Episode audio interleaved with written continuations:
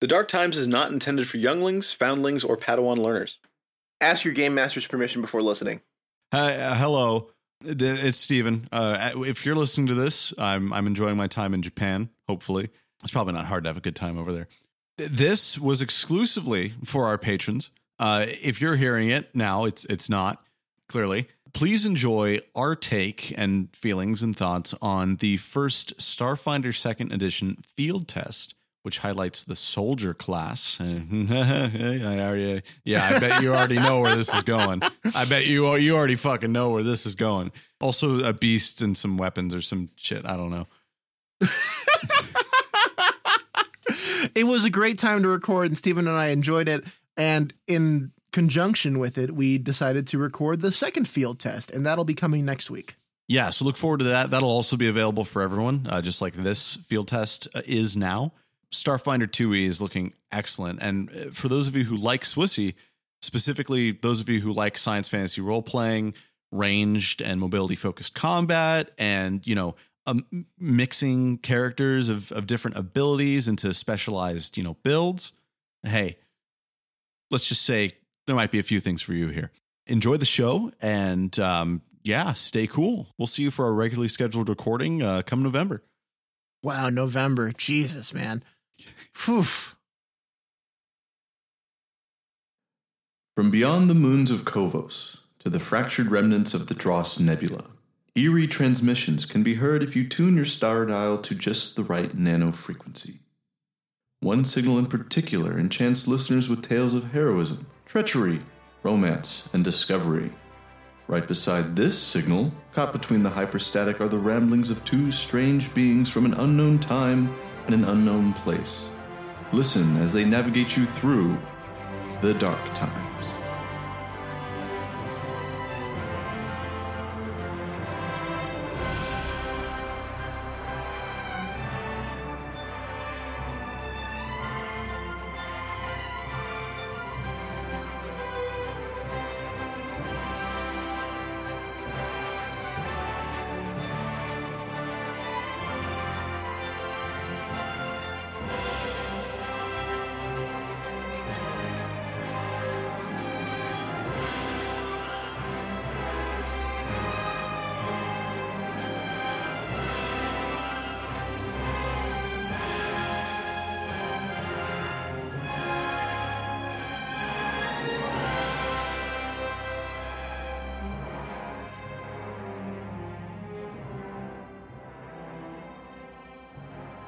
Hello and welcome to the Dark Times, a Starfinder Second Edition podcast.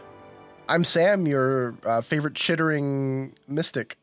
Oh, and I'm that kind of alien that's just like a fish guy in a bowl. but with like a robot body. yeah, know? yeah, yeah. Like a sexy robot a, se- body. a sexy, like uh, Metropolis boobalicious robot body with a fish tank and a, and a fish on in, on top of it. I'm Steven, by the way. Uh, that's going to be great for first time listeners of this show. Yeah.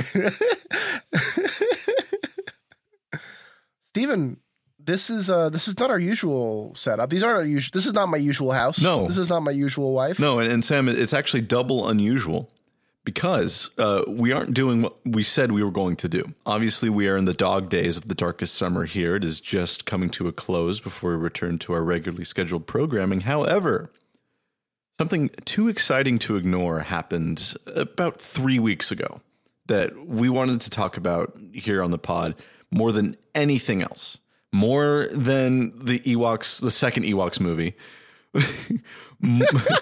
more than any sort of dramatic reading that we could, you know, construe from from the vast library of Star Wars short stories out there. Starfinder Second Edition was announced by Paizo. And with that announcement came a lot of information, including their first field test, which is not a play test, but rather kind of a, a sneak preview document. It honestly harkens a lot to like the old WEG and early Swissy releases about what the game's going to look like and what we can expect. And Sam and I loved what we saw so much that we had to bring it to you guys. Absolutely. Consider this the first of uh, a possible new Dark Times. Yeah, as, uh, you know, depending on how this goes, and depending what if what if Paizo crashes and burns in the next uh, year. Well, even if it does, Sam, there's there's still great news on the table. So you know, stay tuned for that. Um, you ever played Starfinder, Sam? I've played, uh, well, you know, you, you and I have played Pathfinder Second Edition. Yeah, but I've never played Starfinder in particular. Starfinder's pretty fun. I, I like it a lot. There was a few problems I had with it that I think are going to be addressed by this this new edition because you know it's basically just hitting it with the Pathfinder 2e beam, which, as we know, automatically makes everything perfect and, and also a one hit KO. Yeah, yeah. but yeah, I, I, played in this uh, Starfinder campaign that ran you know, for a few months. I, I played a Skittermander. Do you happen to know about the Skittermanders, Sam? No, but the name sounds lizard like. They are adorable. They're like a semi reptilian, semi insectoid, fuzzy alien species. Um, oh. They have six arms and are hatched from eggs and are just absolutely adorable. Um, think of like a six-armed koala, pretty much, but they come in like Aww. pink, purple, blue, green, red. They're, they're no, I love, I love them. They're love amazing. Them. I was the pilot techie for my party, and in a compelling adventure about returning a baby dragon to its rightful home. Um, but then a few of the players were normies and backed out, so we we didn't get to get too far into that. You know, the Skittermander are funny because they were under threat of colonization by I think they're called the Fisk or the the Vesk they're the kind of the the Trandoshans of the Starfinder world. They're the big, mm-hmm. you know, mm-hmm. mean lizards. The the Fisk weren't successful in colonizing the Skittermanders because the Skittermanders absolutely were unable to see their um, their invaders as as enemies. the the, the, Fisk showed up to the Skittermander homeworld and were like, yeah, "Give us all your uh, resources. You are now slaves of the Fisk Empire." And the Skittermander's like, "Oh yeah, you want a hand with this stuff? Sure. Here, here's you know, we'll help you out. You know, we'll build ships for you. You know, we'll fix gun. Yeah, we're we'll we'll be pals. We'll be buddies." really, really great lore there. I love it. I didn't know you were such a Starfinder lore savant, Steve. Oh, that ends mine. That's the only that, that's it. That is all the lore knowledge I had right there. Oh well. Yeah. this bodes well for us.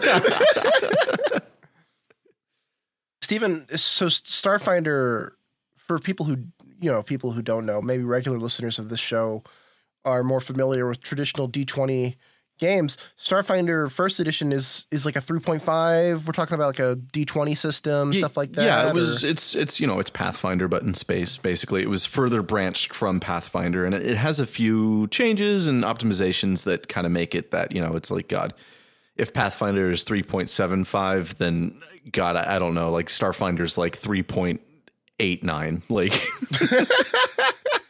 but yeah, it's it's not exactly Pathfinder, but it's it's pretty damn close. And you know, people have been speculating about Starfinder 2e for a long time, you know, me included. With how much I love Pathfinder 2e, it got me thinking like, oh man, if they can give this treatment to Starfinder, then we're really in the money. And you know, it was taking so long with no words. You know, Paizo was being very I, guess careful is, is the word we can use now, but they're being very stonewalled about any questions regarding Starfinder 2e. They're like, yeah, no. Yeah, we're just not, that's not in the plans. We're not doing that. Like, sorry. That's, I mean, yeah, I guess. you know, yeah. that's not how I would do it, but yeah, sure. it was like Ewan McGregor with the Kenobi series, where, you know, for like literally the, the, years of it, you know, when it was a movie and then a show of it, of it all being produced, he was like, oh, I haven't heard from Disney. But, you know, we, we all knew that he, he was. But and but now is like the perfect time for for Starfinder 2e to come in, and I can see why they waited this long to even say anything because we got that OGL snafu behind us. You know, Paizo has their own license, the the ORC, the ORC, yeah, um, which we love. It's fucking fantastic. It virtually guarantees that you know th- none of those nefarious consumer practices that that Wizards is known for, nor like say Paizo turns evil, or like you said, crashes and burns tomorrow. Everything that we love about Pathfinder and Starfinder will still be protected and available for everyone for forever and and you know these Pathfinder 2e remakes are slowly rolling out. Do you know about that situation? They're like remaking the books fully stripped of OGL content and also making some slight like balance changes a little bit. Really? Yeah, we're kind of getting like that. Pathfinder 2.5e basically, but it, it, they're calling oh. it a remake.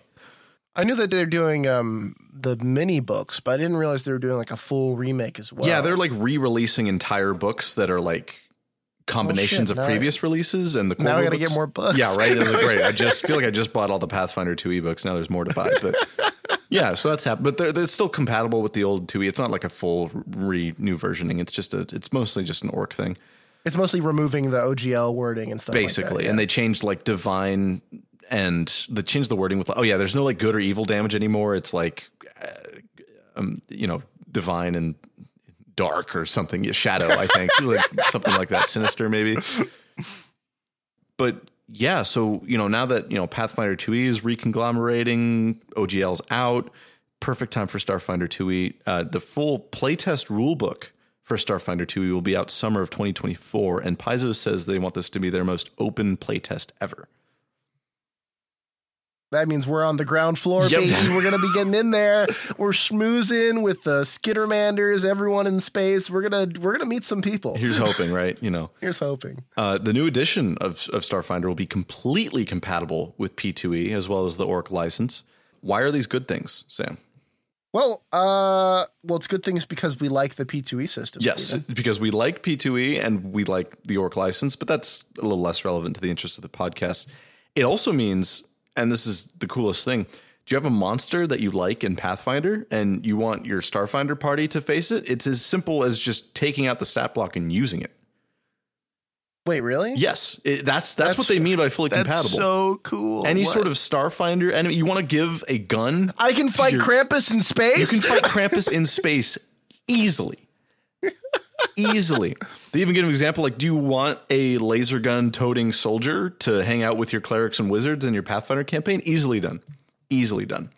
It really blurs the lines between these being two separate games, honestly. It's like we're, we're just which I think is good. It's Yes. a good thing. This is great, actually. a fantastic thing because there's classes and archetype combinations in Pathfinder that I'm like absolutely obsessed with that I'll be able to play in a sci-fi setting, which holy shit. Can you and I think the I personally think the action system is already perfect. Like, Oh my god! It's, it's as easy as one, two, D20 three. game. Right, the Yeah. action system is is the whole reason why this is a big deal. And you know, not to mention Pathfinder's completely demystified encounter building. You just snap together combats like like Legos. You get a number for how many enemies that you can put in front of your players based on their strengths and and the amount of players in the party, and bam, you're you're there. You can also players can easily take the helm during mysteries and exploration. Not to mention the balance. Oh my God, Sam, the balance in P2E, like all, those 5e players over there, they still can't figure out if casters are overpowered or not. They're still having this They, debate. s- they still have to tell them they can't do certain things. yeah, get get on get on D and any D and D subreddit right now. Search you know caster and just like just Sort by most controversial. yeah, yeah. Have fun with that. Not to mention, you know, all the cool maneuvers that fighters can do that they had to make a whole new class in 5e just for fighters to get a shot at. So, you know, it's, you know, we, we- we're not here to shit on, on Dungeons and Dragons 5th edition. Absolutely has its place. But I mean, these are improvements that P2E brings to the table that we'd love to see that will now be fully integrated into Starfinder. Um, not to mention, you know, there's just droves of quality content for for Paizo, who got their start writing adventure paths. Don't forget, and every year, I, I there's too many there's too many fucking adventure paths, Sam. Like every year, there's like two or three full one to twenty adventures that they just publish that are like twenty dollars, if that. I think you can get them in 1 print if you want. I think so. They're not expensive. That's crazy. Yeah. No way they're 1 to 20, Steven. The D&D books don't even go 1 to 20. Oh, oh, Sam, every full length Pathfinder adventure path is one to twenty, and That's insane. Probably they release plenty of shorter adventures too, but everything that's labeled like adventure path that's one to twenty. That's awesome. There's like more than ten of them for Pathfinder Second Edition. you mean they've solved GMing? Yeah, I'm out of a job, Steven. What am I supposed to do, man? kind of. I mean, my only the biggest problem I encountered when I sat down to GM Pathfinder Second Edition was overthinking. Like Swissy asks a lot of everyone at the table, and that's a good thing too. We love what Swissy forces us to do with each other. But you know, I would sit there sweating, being like, "Oh my god, am I doing enough for this encounter? Like, is it balanced? Is it interesting?" It just comes out the box like that, you know. You just you snap You together. gotta trust the art, man. Yeah, you just you you read the in the Pathfinder book that's like, oh hey, yeah, you know, a good adventure has a combat and then an exploration and then some downtime and then maybe another boss encounter and then it's like you just do that. You know, And you're like, it can't be this easy. yeah, you just like, no. you keep in mind your normal storytelling skills, understand a good ebb and flow of a narrative, and then it, it just it just falls into place. It's incredible. Is Pathfinder the best thing to hit uh, GMs since Dice? it's Best thing to hit this GM since Dice, that's for sure. Uh, well, you, Steven, I've, so for people who aren't super familiar, like Pathfinder compared to traditional D20 RPGs, Pathfinder's got the three action system, which we love talking about. Yep. No more action, bonus action, free action, stuff like that. You've just got three actions, and Nope. every action in the game is listed as having one to three actions, or even none, or as a reaction. And this might not sound a big deal to vets because, you know, people like us, you know, we know what a standard move, swift, bonus action are. We understand what those are and how they fit together. When you're trying to teach that to someone who's especially never played RPGs before, they fucking hate it. They hate you. They hate the all the they hate all the words in the book that don't make sense. When you say, I've taught Pathfinder to people. I, I've I have people. There's a campaign going on right now full of people who have never even really heard of RPGs before that started their own campaign after I showed them Pathfinder Second Edition once. And it was part of that success was that the action system was just totally not a hurdle. It was like, oh, It's not a debate club anymore. Exactly. It's just There's no more confusing between, you know, different types of actions. It's just like, oh, attacking takes one action. Moving takes one action or more if you want to move more. Spells take two to three actions. Cantrips usually one. Like it's that's it. Anything they want to do can easily fit in this one, two, three counter, which, you know, this is not a Pathfinder episode. This is a Starfinder episode. So maybe we should get right into it. it's a foundation, Stephen. You're it's right. a foundation. You're right. Not think- everyone I think understands It was worth bringing up. our love for E. P2E. Exactly. Well, that's this is the cell. This is that. That's like the carrot on the stick, right? We're trying to be like, hey, check this out. Well, I mean, really you cool know- sci-fi. Uh, and that's part of it too. And another reason why I, I want to feature this, maybe I should say this for later in the episode, but I'll, I'll say it now too. I, I, I- there's a few people out there working on like the next Star Wars RPG project, and a lot of people are basing that work off of Pathfinder Second Edition. You should stop now. I want you to halt all work because this is going to do most of the heavy lifting for us. I think a lot of people out here love Swissy. I think a lot of people would love to see a system that has the soul of Swissy built for more, you know, modern RPG sensibilities. There's nothing wrong with Swissy as it is, but I, I think if we could build something like Swissy with what we've learned in RPGs in the past 20 years, I, I think that would be amazing. Uh, I think Starfinder Second Edition could be that base. You know, it's going to change wildly. We are at the first field test. This is like the alpha of alpha builds of the game right now. So it's going to change, but quite possibly, if we're lucky, this could serve as the foundation of Swissy 2, which, if you know me, you know that that's a joke I like to throw around. But this time it's serious. Well put, Stephen. It, it's definitely one of those things that would because the sell the sale the selling point for Swissy isn't that it's an RPG. It's that it's a Star Wars RPG. Exactly. And if anything could make the RPG part as palatable as possible for new players, then absolutely they should do it, which is, you know, Starfinder Second Edition. Nudge, nudge, wink, wink. Yes. But yes, let's talk about this field test, Stephen. I'm, I'm, you're back from the field. How was it? It was good. You know, I'm I'm a little dusty, but uh, hey, you know, we're out here. Let me just just brush brush that off. Um, Paizo revealed four of five classes to be revealed in the playtest come next summer. These four classes they revealed, along with the field test that we're talking about today, are the Soldier, the Mystic, the Envoy, and the Solarian. The field test in particular centers on the Soldier. They also revealed that Starfinder Second Edition will have six base classes. Now, hold on.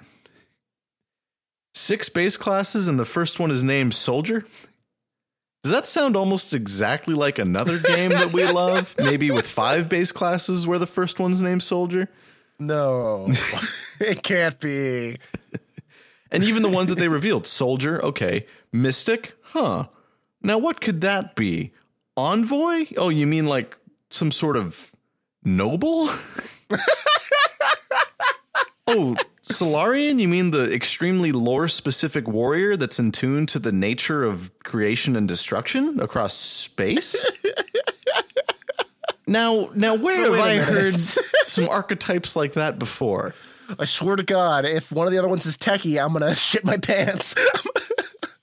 Uh, the, the soldier, in short, this is our tank. This is our heavy weapons guy and our all around bruiser. Um, the designers left some sidebar notes with a really cute. This is actually this is a Skittermander Sam. This this character that they've I noticed. Yeah. I noticed him. um, really unoriginal name. I must Captain Concierge. Like I love him. No, it's great. Very cute, very cute. His little Skittermander with a captain hat. It's it's great. But the devs left some notes through the the colorful personality of of Captain Concierge uh, as sidebars in this field test. The the designers did not want to make a fighter in space. And it really isn't. And you'll see why in a sec. Because at first it kind of sounds like it. I'm like, okay, this is just this is our fighter. Whatever. But no there already is a fighter in space, and it's called just using the fighter class from Pathfinder 2e and Starfinder, which you'll be able to do on release. But this is built around taking damage and doing splashy attacks. This is the, the main attribute for the soldier. Can you guess, Sam? Uh, strength. Con. What? It's a con based class.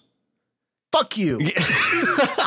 Don't you dare dump con if you're going to be playing soldier, because that is your No! main attribute. Yep, yep. I know. I know what you're thinking. You'll never make me take my con medicine. Search your feelings. You know it to be true. Impossible. my analysis it's it's kind of like a barbarian fighter but even that's selling it short and you'll see why later mostly because of the emphasis on ranged combat.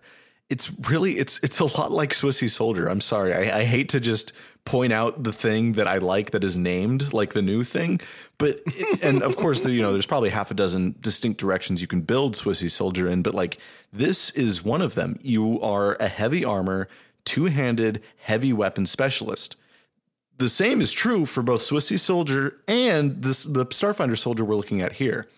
The design team actually thinks they might be a little too durable, um, but we'll, we'll find out. Um, they had a really fucking cheeky Leeroy Jenkins reference in, in the sidebar about it. I was like, "Oh, the design team is thirty three point three percent repeating, of course, sure that it's too too durable." And I'm like, "Wow, thanks, thanks, Captain Concierge." So, for those of you who don't know, this is a uh, it's a Pathfinder class, obviously Starfinder in this case. So you've got um, you- you've got a, a nice little page here that that details everything about the class in in one go. And I'll just go ahead and go down here. And Sam, if it's too long or too boring, you just go ahead and stop me, okay? Mm-hmm. Soldier, you are a master of area weapons, heavy armor, and taking punishment.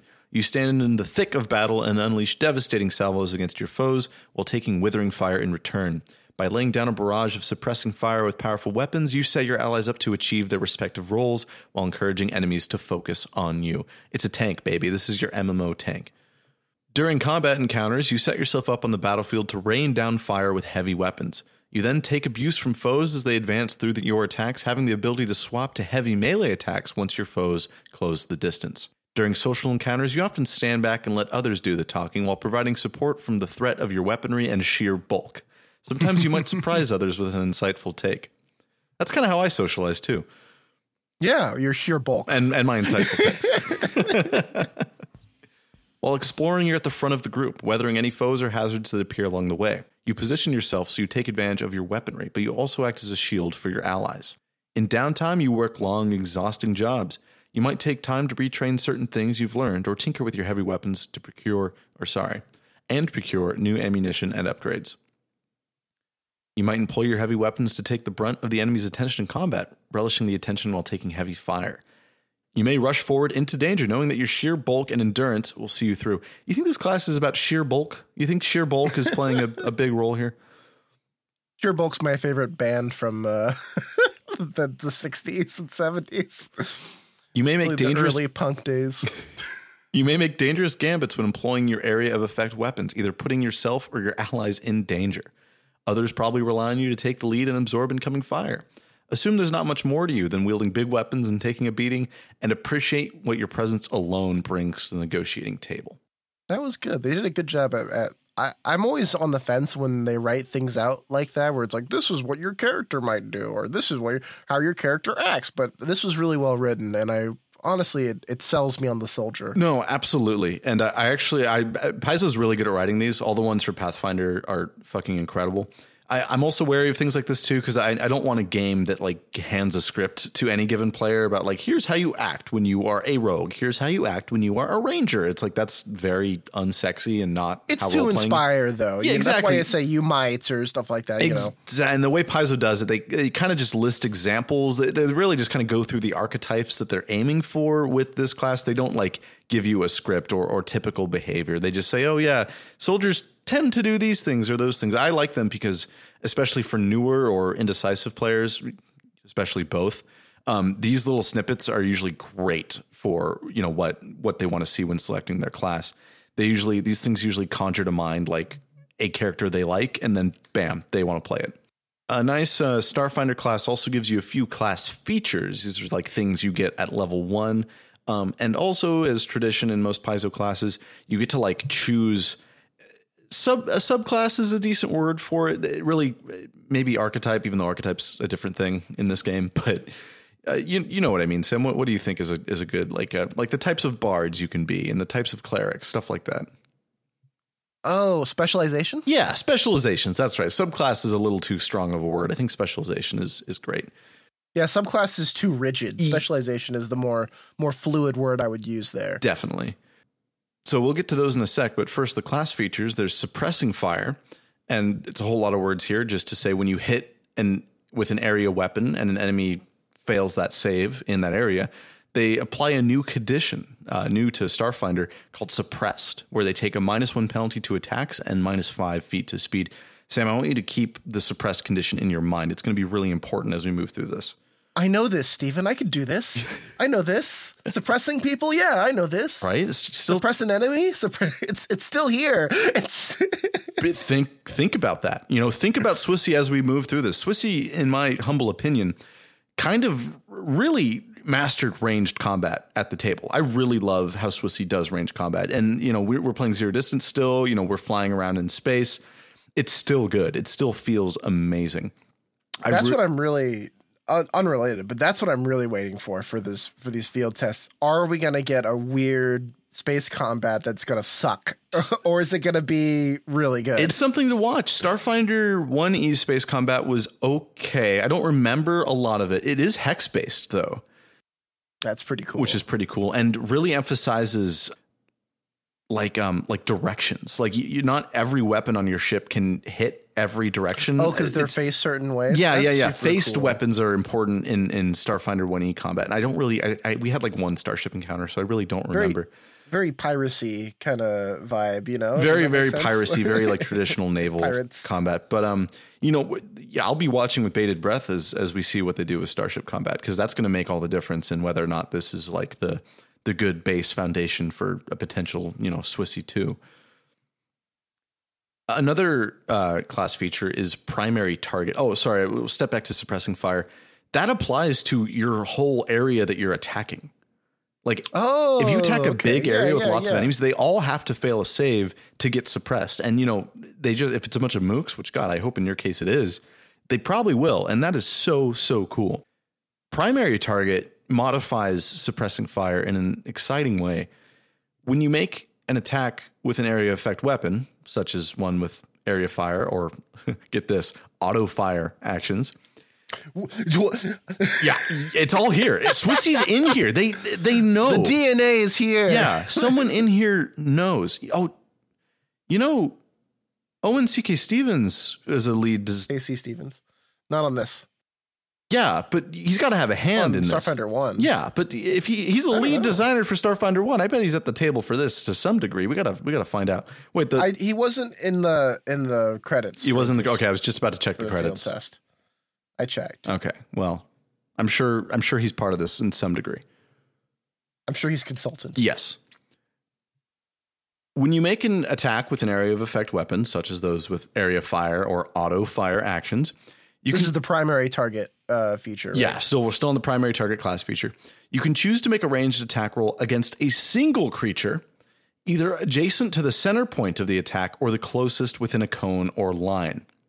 A lot of words just to say a, a guy who happens to be close to the center of your area. Whoever you aim at the most. Yeah, pretty much. Whoever you want to, effectively based on how you aim. Instead of requiring that creature to make a save, if you hit that target, they're just automatically suppressed. Yes, you make a roll instead of uh, give inquiring a save, right? Yes, yes. There there is no there is no save that they make if they're if you choose them as your primary target. If you choose a primary target at all, no saves at all. If you hit them, they're suppressed. Heck yeah. That's pretty much a Swissy talent too. I mean, I'm really thinking about the all the various heavy weapons. Like that's um, God, what is that? That's the one that that um your Duros likes. Prime target. Prime target. Oh my god. Look at look prime target, primary target. Come on. And now here we are at the class specializations uh, for soldiers. They're called fighting styles. Armor storm. Basically, as long as you're wearing heavy armor, you're never damaged by your own attacks. That's pretty cool. Period. That's it. I was I honestly I didn't think that was going to be a problem, but Well, you know, if you're standing in your own area attack, that's gonna- fair. Yeah. Bombard is the second fighting style. It lowers the DC for your allies to save against your area effects, which is hilarious. the implication that you're going to be hitting your allies with Yeah. your effects. Yeah, And then there's close quarters, which you know I'm a bit of a melee bitch, so I'm actually like I'm going to be completely open. I'm very excited about this third one more than the others. Um, when you successfully strike with a two-handed melee weapon, they are suppressed until you, the start of your next turn. So that gives you suppression on your melee weapon. You also get a reaction called Punitive Strike. If a suppressed creature in your reach uses a manipulate or move action, basically a spell or moving, or leaves a square, you bonk them. And if you crit, it cancels the triggering action. This is an attack of opportunity. Oh, and for those unfamiliar, Pathfinder Second Edition, uh, creatures don't just have attacks opportunity; it's a special action you have to have. That's correct. Classes have to work their way into having attack of opportunity. I believe only fighters start with it. And then I believe there's other ways for I think like monk and maybe some other fringe case I'm not thinking of where you can effectively get a, a literal attack of opportunity or something that is really damn close. yeah. Mm-hmm. But this is one of those things where it's it's kind of an attack of opportunity, but it's also unique to the soldier. Yeah, it's, it requires specialized conditions, a a penalty that only soldiers, so far as we know, have access to. Really, really, really cool. This actually ties into a uh, a feat that I'm going to show you here in just a sec. Stephen, can you really quick? How many reactions do you get?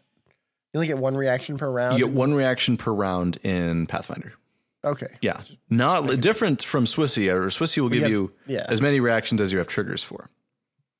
Which honestly, I, I prefer that. I think that's way more fun because you can do some ridiculous shit. Yeah.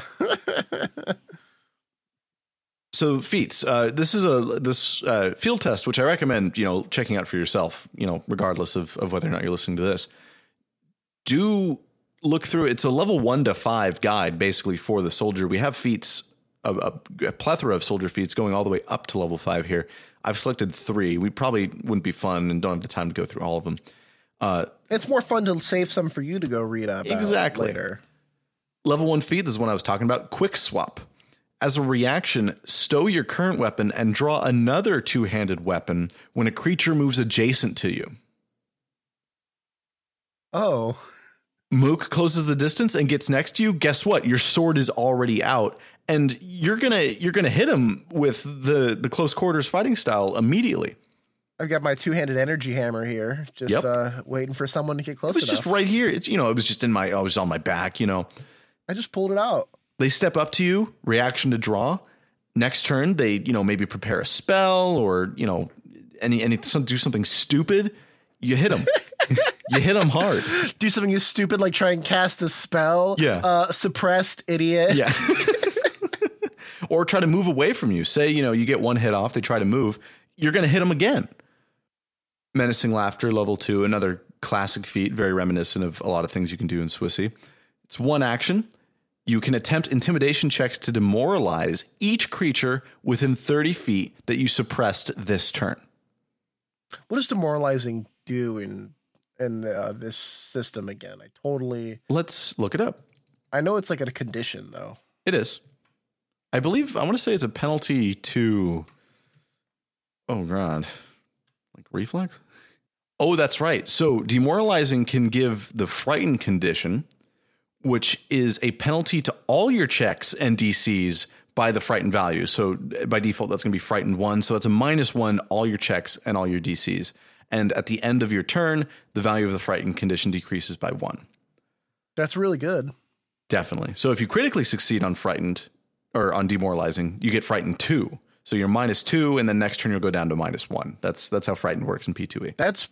I mean, in a system where hitting ten below uh, a D uh, an AC is an automatic miss is so That's I mean, another thing. I, I forgot to mention about why we love fail. Pathfinder is the, the crit system. Yes. 10 above a DC, that's a critical success. That That's a crit. We call that a crit. That's crazy. Success. Doesn't even need to be a nat 20. It can just be 10 above. Yep, exactly. And, you know, critical failures are fun too because they can, especially with saves, because uh, especially the higher level spells, if you critically fail against those, you're just fucked. You're dead. You're done. Oh yeah, so if they got you just turn your the whole everyone in the cone into a minus 2 fool Exactly. and then Best case scenario, you launch a huge salvo against a bunch of stupid fucking mooks. You know, maybe some laser wolves. We'll get to those in a sec. Not only did you just hit them all with suppression, not only did you just deal like, you know, 20 to 30 damage to each of them, now you say your intimidation goes well, they all get minus two on all their checks and DCs. The encounter is over. It- there isn't much left after that. And then the level four feat I wanted to feature was punishing salvo, which is a lot of words to put simply. If your last action was a strike, an attack on your primary target, you remember primary target, Sam, you can just make a second attack. This one can't be an area attack and it won't count as an area attack, though it can be made with, with any weapon. But yeah, just an extra attack. That's it. that's great. That's so good. I love it. I mean, extra attacks are hard to come by in this. Well, I mean, they're easy to come by in this Yeah. system, but without a um this is this without a This is a reaction, yeah. That's so good. Oh, it's a reaction. That's sick as hell. Oh no, I'm sorry. It's it's a one action. you fool! Yeah, I'm sorry. I'm sorry. does it does it get a multi attack penalty or no? It doesn't say, which means I think it does. Wow. But it also lets you attack multiple times with weapons that normally prevent it. Oh, because you need to reload typically. Yeah. Yeah. There's also it, it mentions so an long. unwieldy trait. I think that might be a thing in Pathfinder, but it basically just means if a weapon has the unwieldy trait, you cannot attack multiple times with it. This ignores that. Oh, there you go. That's rad. Mm. So the soldier's looking great. I really this is this is the kind of class I like to play. It's big, bombastic. It's got a lot of debuffs going on. I hope you notice that. It's got some classic tankiness going on with some delightful, delightful two-handed weapon mastery. Um, this is a very fun class. This is pure fun. I'm excited. I'm if this is the soldier, I can't wait to see what the crazier shit is. Right? Like what's the what's the mystic gonna look like? Oh man. The iconic for that one's a bug. it's a bug. It's a bug. Man. Oh, that's so awesome. Well, thank you so much, Stephen, for bringing that to us. oh, of course. Can't wait to see what else we got here. I'm I'm excited. Oh yeah, the, don't worry. The field test isn't over. No. There's more. There's so much more. There is more. All right, Stephen, you tackled the class that they brought in the first field test, and I went ahead and scoped out what we're looking at. Because you can't be a soldier. What's, what's a soldier without his weapon, right? Nothing. You're just a dude. You're just a guy. Like, you're just a guy. You can't even you can't even like shoot people without a weapon. So I'm, we're talking about the weapons. Uh, just like in Pathfinder Second Edition, ranged weaponry in Starfinder Second Edition requires an attack roll. Ranged attack rolls use Dex as their ability monitor, uh, ability monitor, ability modifier. It's a D20 roll plus your Dex mod plus your proficiency bonus plus any other bonuses you might get and penalties. Uh, all weapons are split into simple and martial weapons. Depending on your class, you'll have training in either of those, and they have the following statistics. They have a damage plus a damage type. So there's bludgeoning, uh, B for bludgeoning, P for piercing, S for slashing, A for acid, C for cold, E for electric, F for fire, M for ah crap. Uh I think it's I think it's E for energy as well. oh, E for energy. Did I say electric? Yeah, yeah. Not fucking Pokemon. E for energy, M for mental, Po for poison, and So for sonic. Very Just like, impressive uh, lineup. Impressive lineup. Uh, each weapon also tells you how many hands it requires to use the weapon, and characters can only perform actions with their active hands if they have more than two hands. Right. You can only use your active hands equipped items at once, unless you use an action to switch active hands. Uh, unless you have some sort of intensive training that allows you to use multiple sets of hands. I think that's to a do things at I think that's a nudge nudge wink wink about like a ancestry feat or something Oh, coming down I'm the line. so excited to play as like a ten armed fucked up thing. yeah. Yeah. from the from the dork galaxy. You sure are from the Dork Galaxy. hey, Uh, each weapon also has a capacity, which is their ammunition. So it's like batteries, tanks of petrol for like flamethrowers, cartridges, stuff like that. Most projectile weapons use rounds, while most injection weapons use darts. And it says here around uh, each cartridge is like one credit per cartridge. So I guess uh, time is money, but so is bullets. Hey, I love it. Uh, also, usage. So it's how much ammunition is used per strike. So some weapons will use two ammunition per strike, etc. So on stuff like scatter guns, stuff like that. We also have upgrades. So most weapons can get one upgrade, some weapons can get more, and it'll tell you how many upgrades each weapon can be outfitted with. And lastly, we've got weapon traits. Weapon traits are how weapons are made unique in this system. For example, a weapon with the automatic as a trait can be fired for two actions instead of one as an automatic fire area attack. Ooh. The way automatic fire works compared to what we're used to here at the Dark Times uh, is you hit each creature in a cone with a range equal to half the weapon's range increment. Any creatures in the area must succeed as a basic reflex save against your class DC, plus the tracking value of the weapon. You don't roll an attack roll. This damage is area damage. Creatures that critically fail this save are subject to effects that occur on a critical hit with this weapon, including the weapon's critical specialization effect. Automatic fire has a usage equal to half the weapon's uh, maximum capacity. So, with automatic weapon, you can either tra- attack a single target with an attack roll or force any creatures in the area to make a basic save against your class DCV. Stephen, some people may be unfamiliar with the basic save, and I don't know, it's the, the words kind of, the words sound easy, but might be confusing to some. Yeah, I What- What's a basic save in this system? I think I remember it well, and and we'll we'll edit it if I'm wrong. But we're we're all cool with the idea of like a save against a DC, right? Like we don't do that in Swissy, but like everyone's played D and D where where we do that. If you don't know what that is, just know that you know you roll against a specific number on your character sheet. That that's all. yeah, and so there's there's successes, critical successes, failures, critical failures, stuff like that. Yeah. Critical failure. So basic save entails critical success means you take no damage from the spell, hazard effect, what have you, that made you make the save. If you get a success on that save, you take half the listed damage from the effect. On a failure, you take the full damage, and on a critical failure, you take double damage. That's a basic save in a Paizo system. There we go. There we go. Uh, other traits include analog. Ooh. This weapon issues advanced electronics, computer systems, and electric power sources, but was manufactured and calibrated using advanced technology. This weapon is immune to abilities that target technology. Weapon runes, as found in Pathfinder, don't function on this weapon unless this weapon also has the archaic trait. While this use of the word analog is not technically correct when referring to technology, use of the term in this way has become common throughout the Pact worlds. Very nice. We also have the archaic. Uh, I, I wanted to mention this one just because it's so fucking funny. The archaic trait. This weapon is crafted using traditional methods and materials, but is not suitable for striking modern armor. All weapons from Pathfinder 2nd Edition have the archaic trait. Nice. Weapon runes, as found in Pathfinder, function normally with archaic weapons. When a creature with non archaic armor takes damage from an archaic weapon, that creature gains resistance 10 against the attack. Very cool. Isn't that cool? I love it. So instead of being like, how do we balance how do we balance the swords that already deal 3d8 to the guns? Well, you make them everyone have resistance 10 against the sword. It's pretty. it's pretty kiss. I must say. It's pretty. Keep it simple, Oh, stupid. I, love like it. I love it. We also have the tech trait. Weapons with the tech trait incorporate electronics, computer systems, and power sources.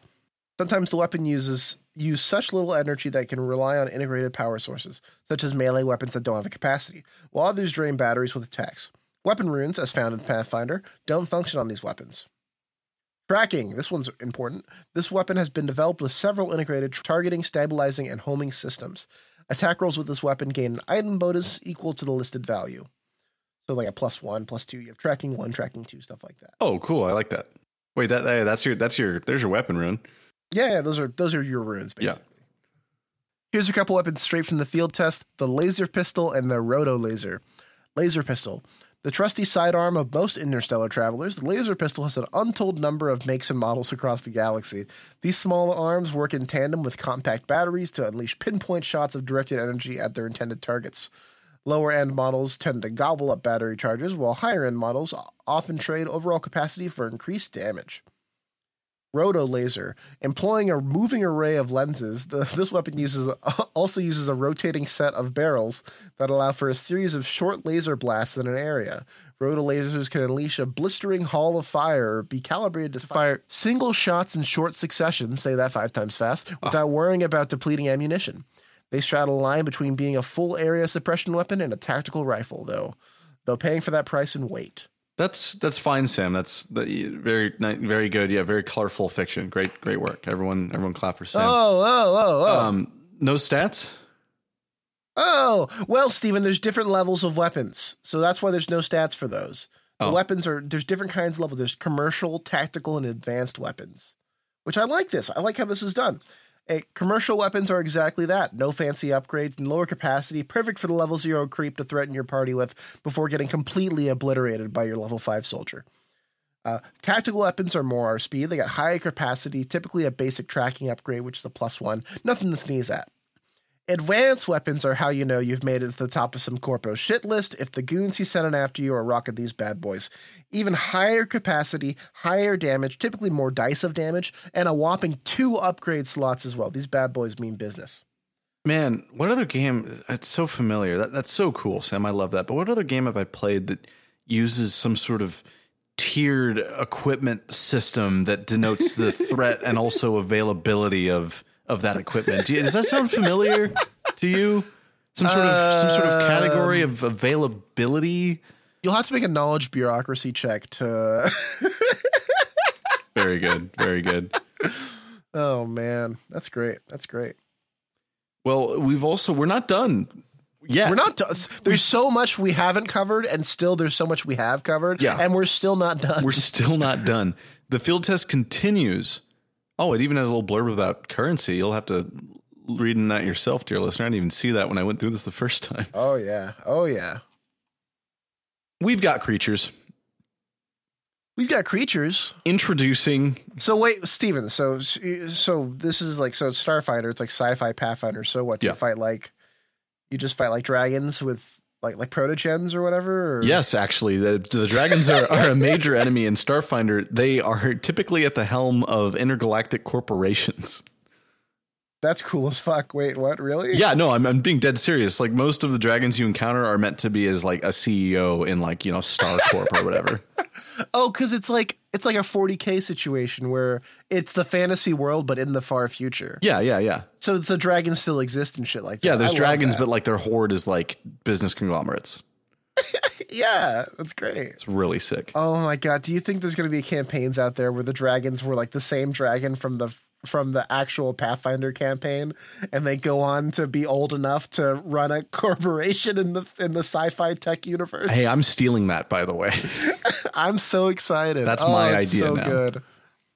So, um, well, you you mentioned, you know, you asked what sort of creatures you encounter in a Starfinder game, and I think it'd be just better to show you.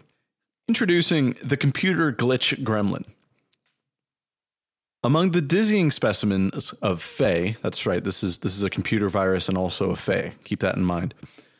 Among the dizzying specimens of Fae are the glitch gremlins. These typically single minded Fae dedicate their existence in the universe to creating mayhem through their association with specific types of technology. The lowly computer glitch gremlin is one such specimen, having its being intuitively tied with the computerized devices and networks of the modern age.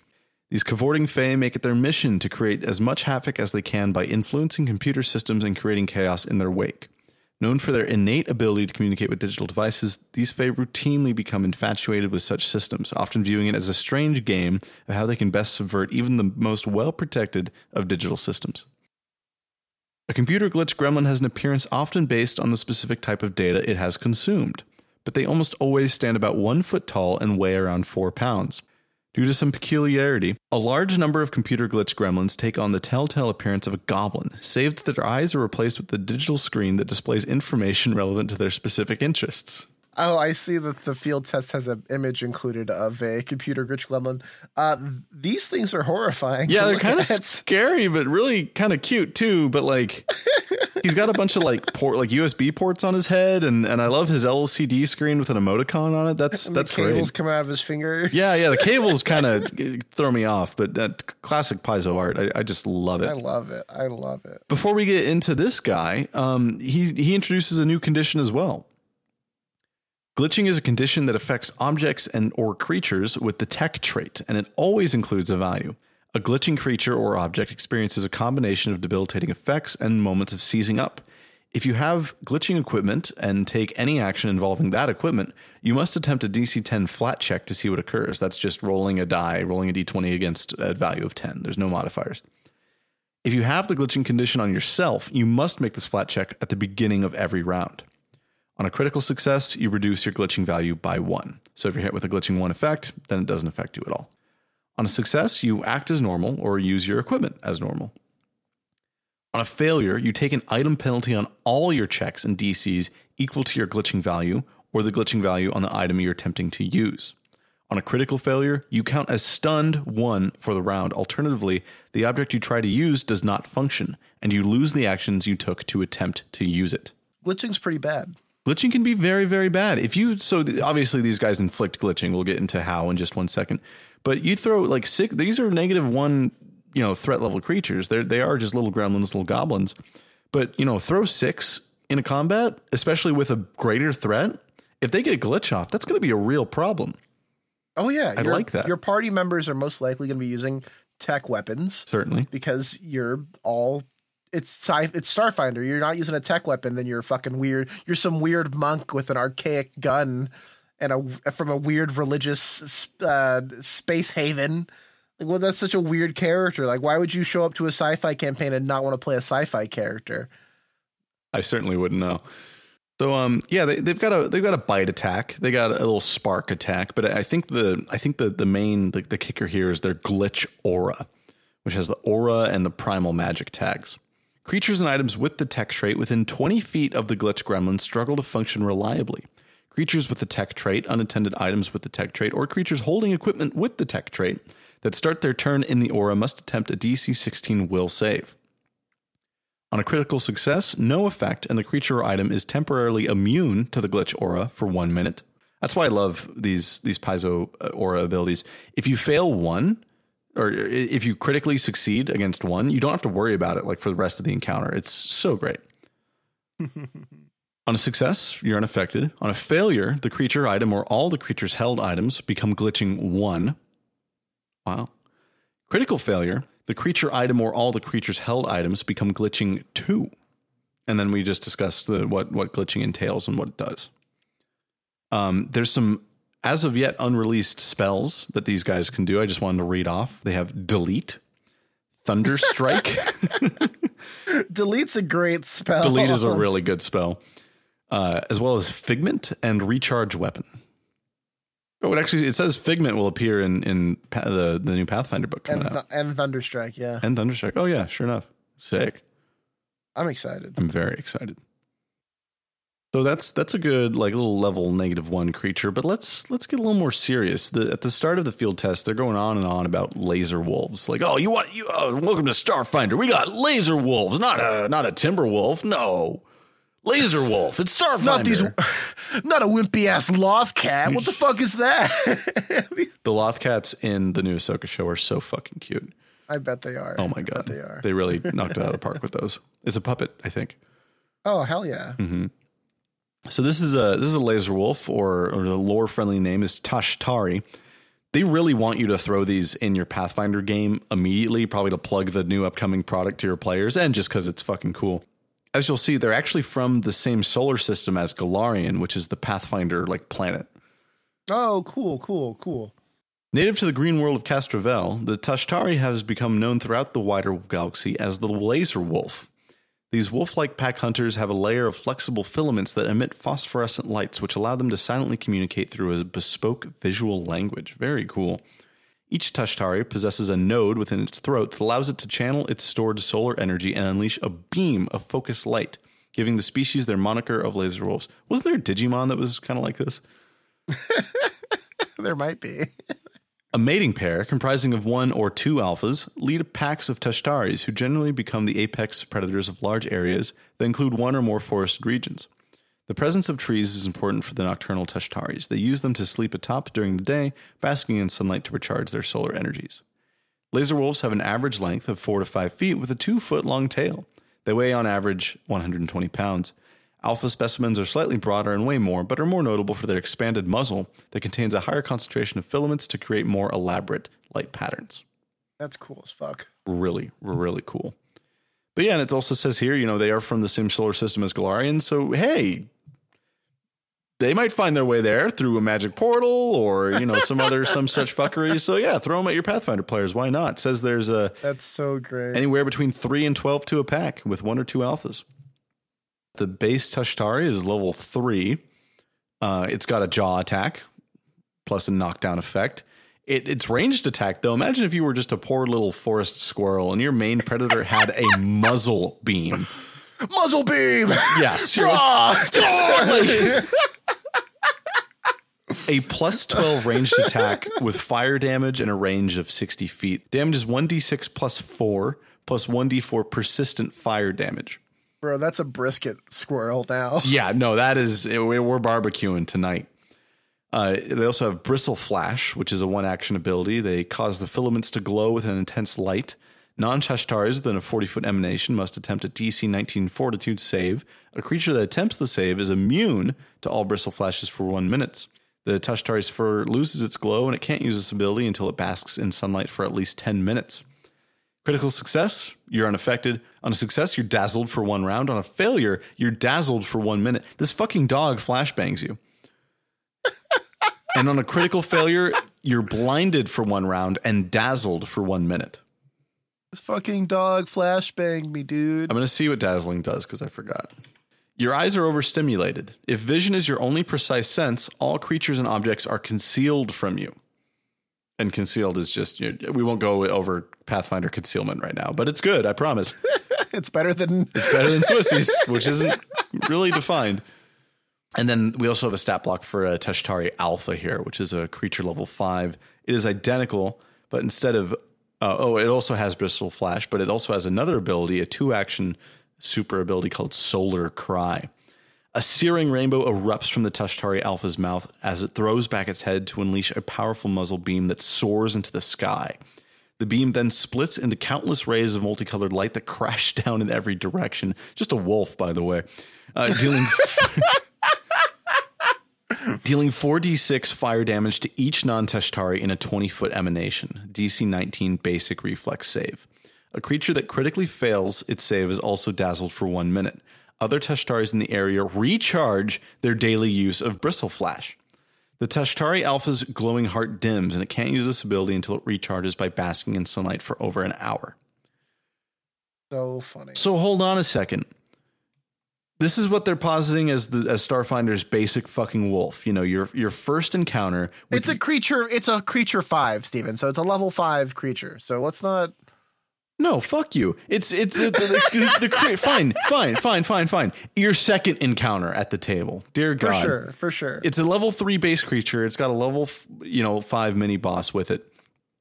All these dogs can flashbang you and shoot lasers, and then the alpha can recharge the whole pack to keep flashbanging everyone. That's so fucking cool. yeah, it is really cool. God damn. And it shoot it shoots fucking rainbow into the sky that rains down on you like a bunch of fucking like Gundam missiles.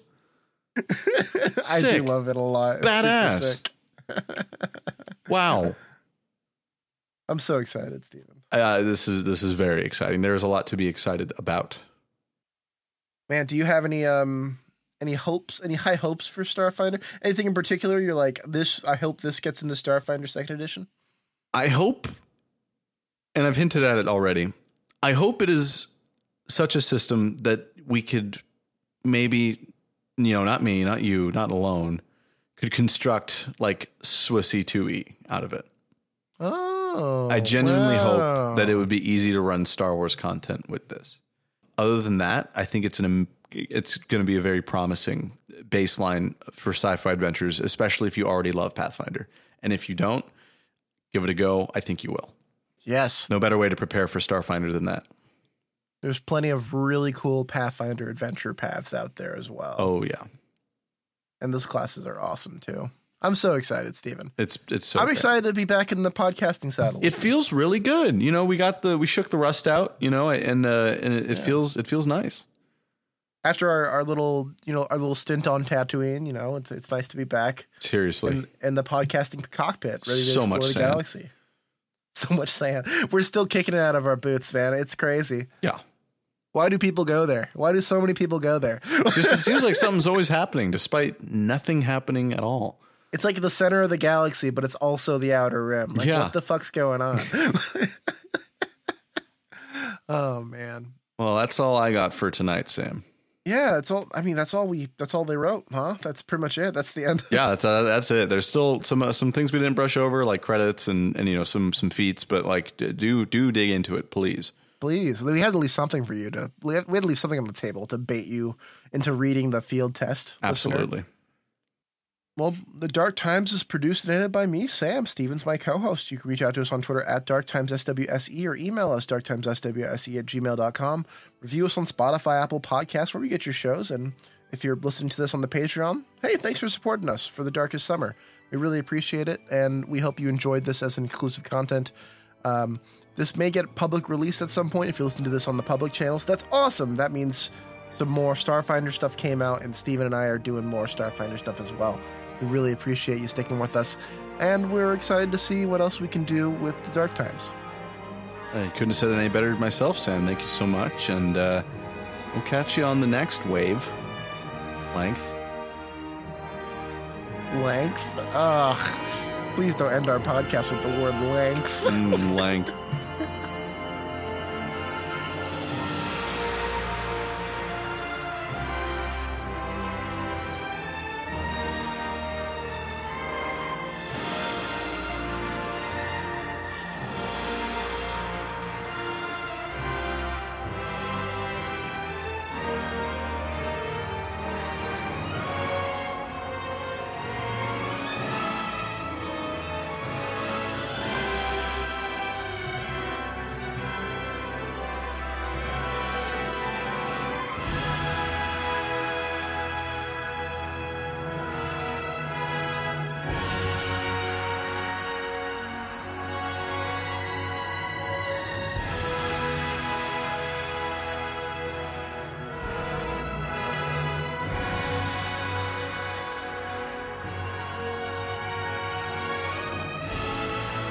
generic sci-fi Starfinder uh, podcast, I'm gonna have you. You're gonna pull quotes from other media that isn't Star Wars. That would be a lot easier. I was thinking, like, how do I end this episode? Like, what quote do I use? I, I was thinking you pull an Asimov quote just out of your ass and use something like that. or I Oh, don't I know. like that. You have any good good foundation quotes or something from Ender's Game? Maybe I don't know. I killed that guy in the bathroom. That's my Ender's Game quote. Harrison Ford. I killed that guy in the bathroom. Ender's Game, 2015. Whenever the movie came out. I liked that movie.